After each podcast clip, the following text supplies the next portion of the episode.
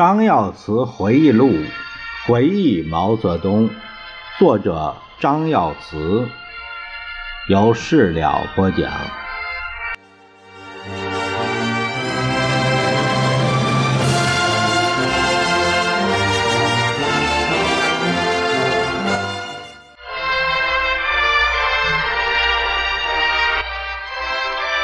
今天我们看第六章第八节。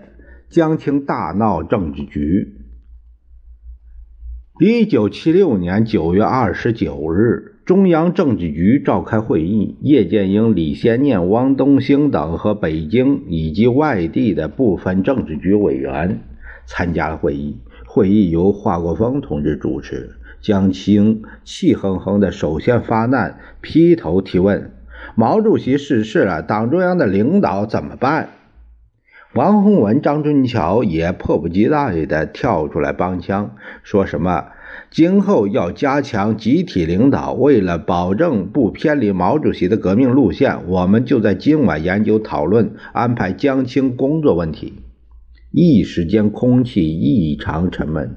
很显然，要求讨论安排江青的工作，实际上就是让他当党中央主席，这是绝对不可能的。然而，江青一伙错误地估计了形势。过去政治局的同志对江青的胡搅蛮缠、无理取闹，多是谅解他。谁要说个不字，谁就会遭到厄运。现在不一样了，特别是毛主席选定了第一副主席后，这自然让江青没了份儿。即使要大吵大闹，许多政治局的老同志也都会理直气壮地站起来主持正义，顶住他。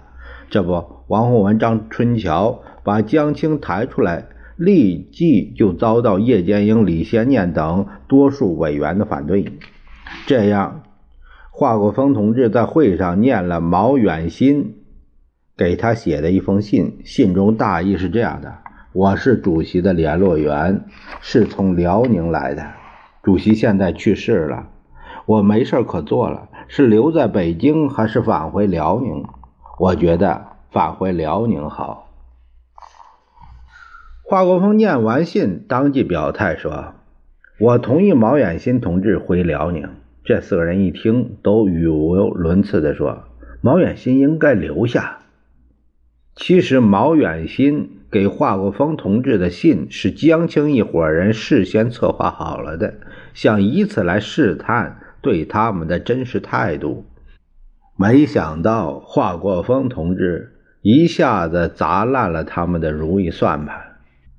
江青瞪着眼睛讲：“毛远新不能回辽宁，要留下来起草三中全会报告，他还要处理毛主席的后事。”华国锋同志没好气儿地盯着江青说：“你不是说过毛主席的后事你不参加，毛远新也不参加吗？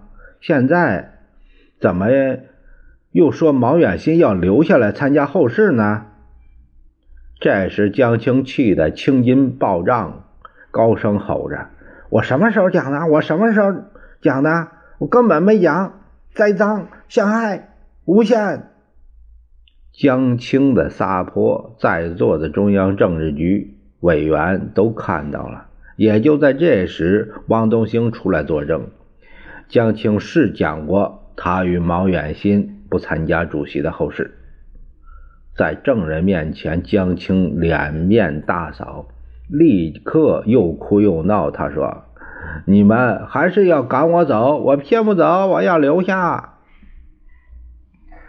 张春桥见此情景，马上打圆场。他说：“还是这样吧，毛远新暂时留在这里，他熟悉情况，主席写的东西只有他能看懂。”江青也拿出演员的技巧，也不哭不闹了。他说：“对，还是把主席的文件材料交给毛远新，这样做我放心。”叶剑英这时斩钉截铁地说。我同意华国锋同志的意见，毛远新还是回辽宁，文件由中共中央办公厅负责保管。会议对峙到次日凌晨，江青眼看难以实现自己的意愿，再一次哭闹起来：“啊，你们不想讨论了啊？好吧，有关的留下，无关的都走。”这话好像政治局会议是由他主持，由他发号施令。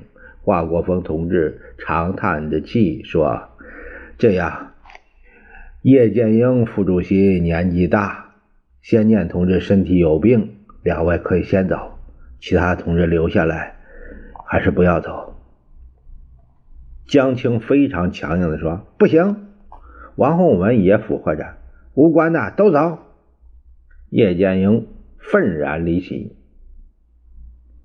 接着有几个委员相继离开会场，汪东兴没有走，他怕会出现更加可怕的情况。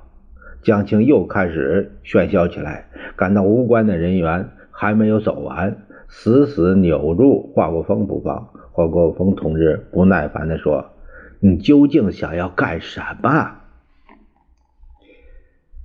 江青说：“要讨论起草三中全会的政治报告。”张春桥也跟着说：“毛远新不能走，还要他准备三中全会的报告。”华国锋同志马上讲说。会议开到这儿，不要再吵了。我认为毛远新应该回辽宁去，这是政治局多数同志的决定。由于叶副主席和其他委员不在场，关于三中全会的问题根本不能讨论。华国锋同志毫不客气地说：“即使三中全会要做政治报告，也应该由我来做，应该由我来准备。至于党中央的人事安排，应该由政治局讨论决定。”散会。一九七六年十月一日到五日，江青等先后去了清华大学、北京大学、二七厂等单位，频繁活动，到处发表演说，蛊惑群众。他在清华大学居心险恶地说：“有人要迫害我，有人要弄死我。他们绑架了我一次，第二次被绑架。”我随时带一把剪子，准备自卫。